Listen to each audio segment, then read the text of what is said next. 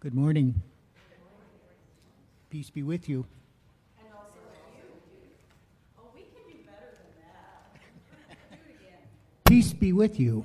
And also with you. Thank you.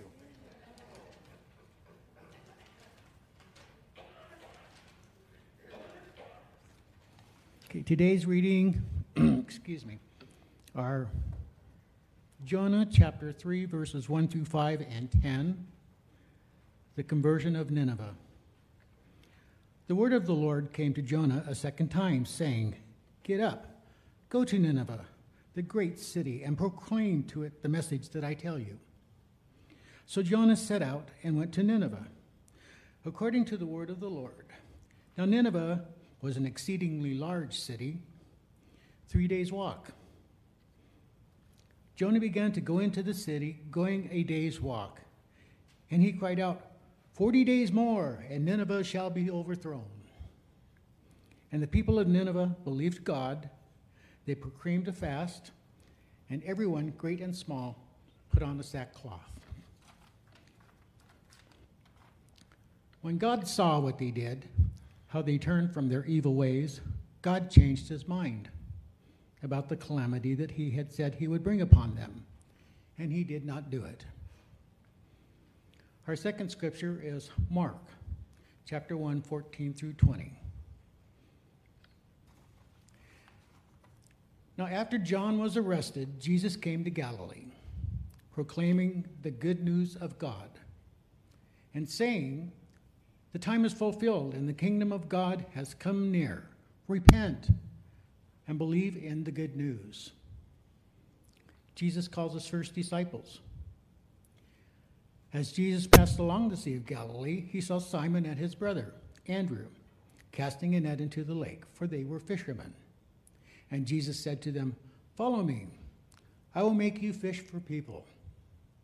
And immediately they left their nets and followed him. As he went a little farther, he saw James, son of Zebedee, and his brother John, who were in the boat mending nets. Immediately he called to them. And they left their father Zebedee in the boat with the hired men and followed him. This is the word of God for people of God.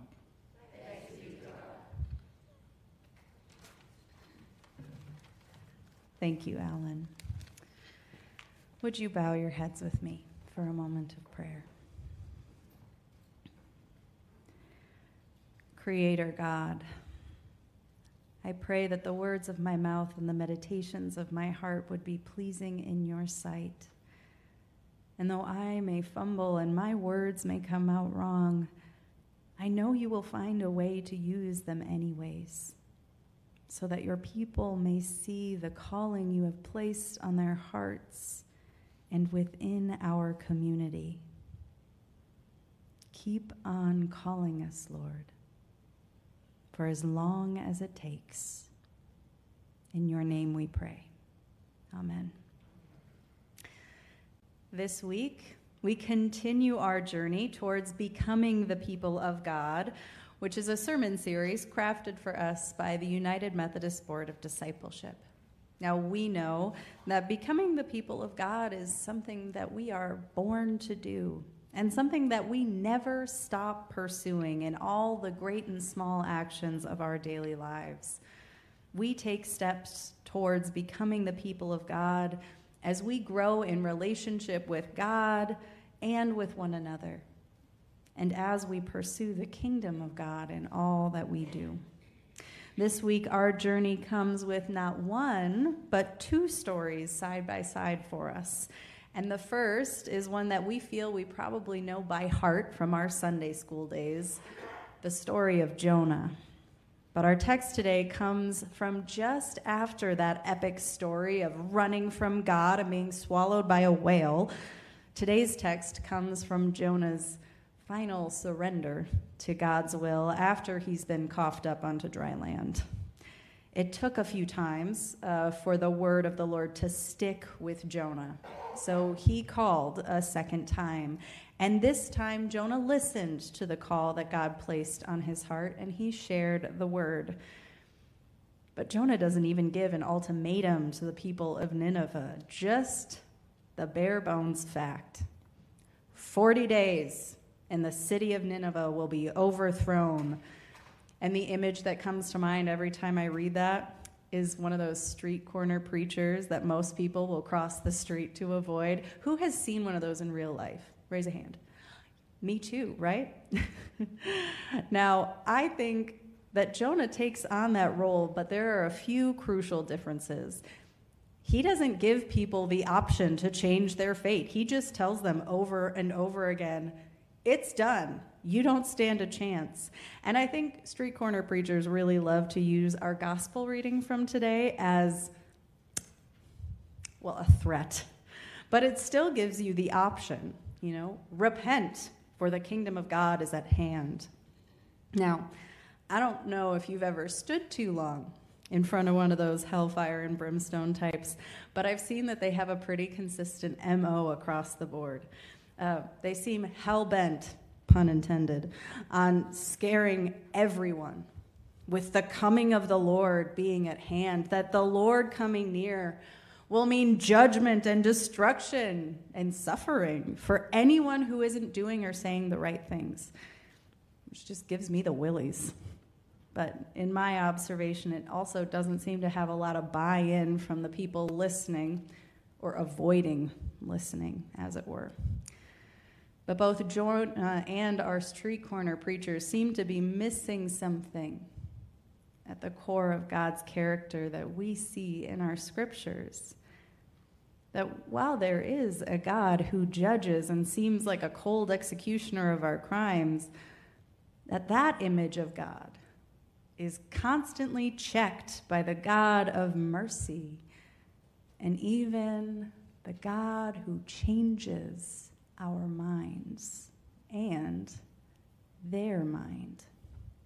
We see this God present throughout our scripture, but perhaps most notably in the book of Jonah, where we see the people of Nineveh appealing to God as one who relents one who changes. They appeal to a God who repents.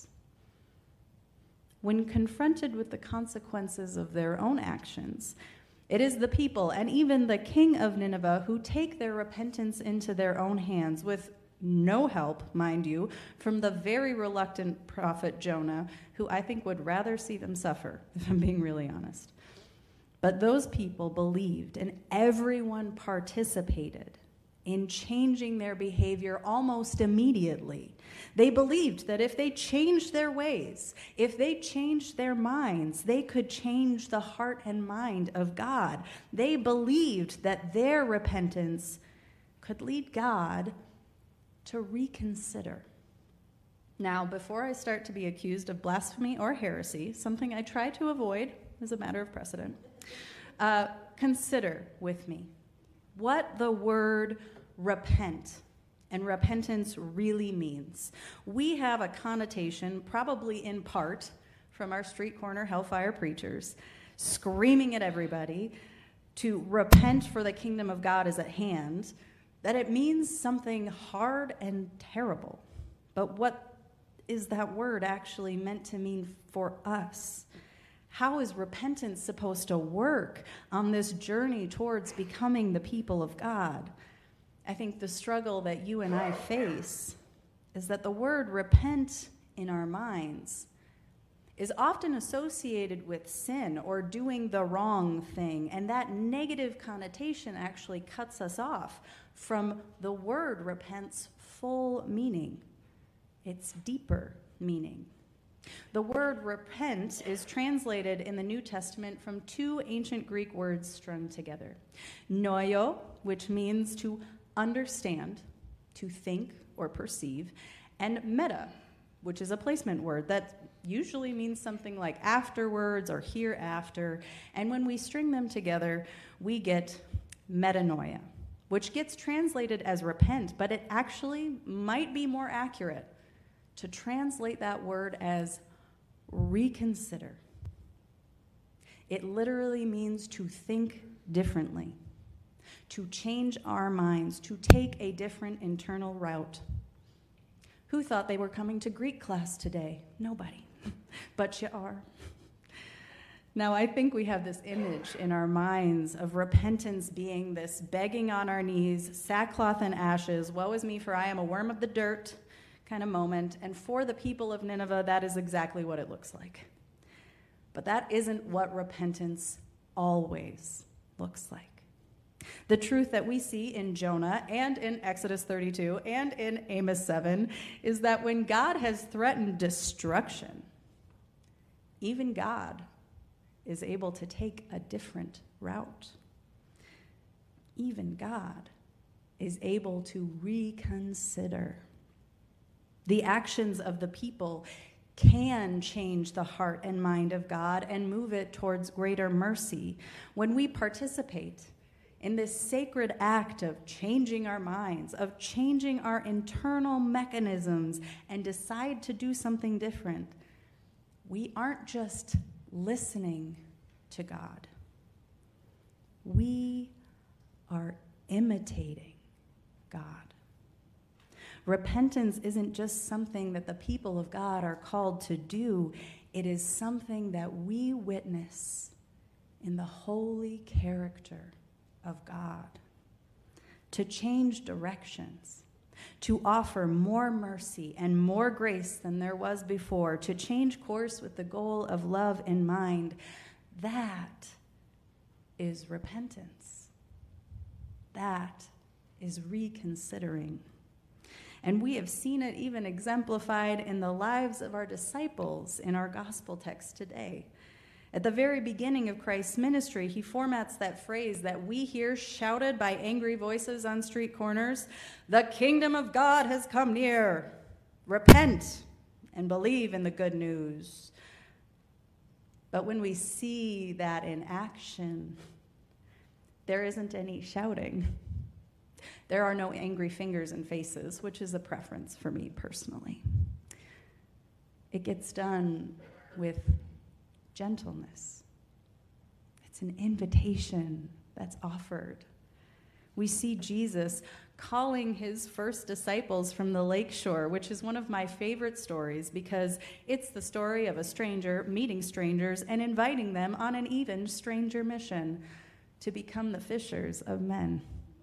In contrast to our boy Jonah, who needs a few pokes before taking up his calling of the Lord, uh, Simon, Andrew, James, and John didn't need a second call to drop everything. They heard the call to change their minds and change their lives and take a different path the very first time. And they dropped their nets and followed him. This is repentance in its own way.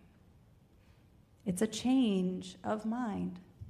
Being fishermen wasn't a sin by any stretch of the imagination, but they understood that there was something else for them here.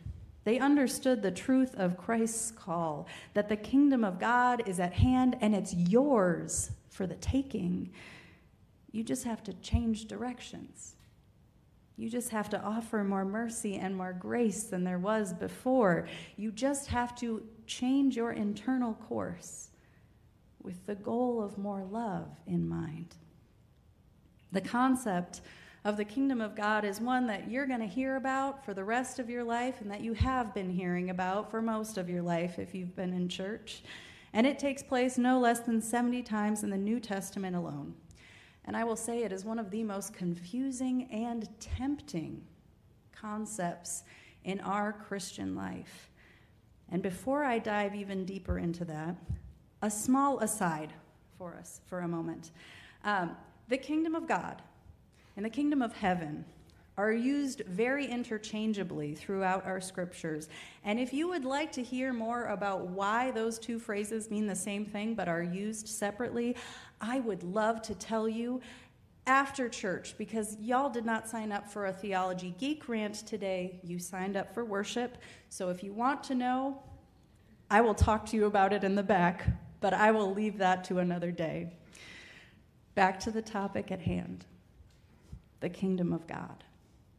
You hear it a lot. I talk about it a lot. We talk about it all the time. And there is a temptation for many Christians to consider the kingdom of God to be a future thing that happens in some mystical heaven beyond our comprehension.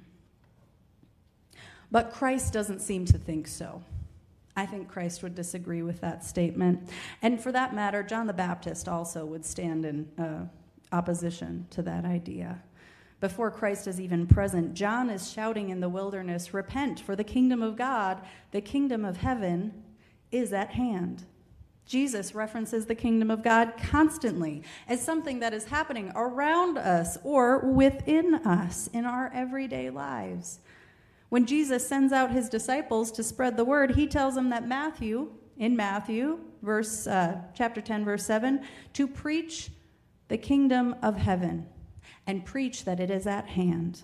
In Luke 17, verses 20 through 21, Jesus is asked by the Pharisees when this kingdom of God is actually going to come to play, probably because they keep hearing him say it's at hand. And that sounds a bit like a threat to them. But Jesus responds to the Pharisees saying that the kingdom of God isn't something you can see on the outside with signs and signals and set events. That's not how the kingdom of God comes to play. It is something that's within you. Now, some translations will try and phrase it as among you or in your midst, but you're going to get one more ancient Greek lesson, just one, I promise. And it's the phrase that Jesus uses in Luke 17, verses 21. It's actually pretty clear. It's estin human entos. You want to try saying that with me, folks? Estin human entos. That means I am within you, inside. There's no getting away from that. The kingdom of God is within us. But what is it? What is the kingdom of God that Jesus just can't seem to stop talking about? I'll tell you, there's a lot of scholarly debate but uh, in my understanding, it's pretty simple. And the Beatitudes gives us the most clear picture. The kingdom of God seems to be a place or a space or a time or a feeling where the children of God, each and every one without exception, where the children of God are treated and loved well, where the hierarchies of this world are turned on their head and the weak and the peacemakers and the merciful are held in the highest esteem. The kingdom of God looks like the world if love, respect, and dignity truly reigned supreme. And this is where we run into the temptation. We're tempted to say, well, that's heaven. Oh, that, that doesn't stand a chance here on earth. That couldn't possibly. No way, Jose. One look at the news would make that far too easy to believe. But that is not how the gospel is supposed to work in our lives. If we throw the kingdom of God into some after death phenomenon, we have no reason to change our minds. We have no reason to change, to reconsider our world and our lives and our minds and our thoughts today. We have no reason to repent, to change directions, to offer more mercy and more grace than there was before. If the kingdom of God is not at hand, there is no point in changing our course with the goal of love in mind. But here's the good news the gospel for us today that we will be invited to change course, to seek out and to live out that kingdom a first time, a second time, and a hundredth time. Whether we take it at the first shot like the disciples or it takes us a few times, like, you know, Jonah. If we have to go through the ringer and go through a big giant fish, that invitation is still going to stand for us. God will not give up on us. no matter how many times we hold fast to our patterns of judgment and destruction and greed, no matter how often we want to push off the kingdom of God to the next person or the next generation or the next thing, that invitation is going to stand. We are never too far away from God's grace, and not a single one of us is a lost cause in the eyes of God the invitation stands. The kingdom of God is at hand. So, our homework this week comes in two parts. Since we had two scriptures to lead us here, it seems only fair. The first is a question for you, the individual. Where is this invitation being leveled for us? Where do I need to change course? Where do I need some personal reorientation to live out God's call for infinite mercy and justice and love? Where does that call come for me?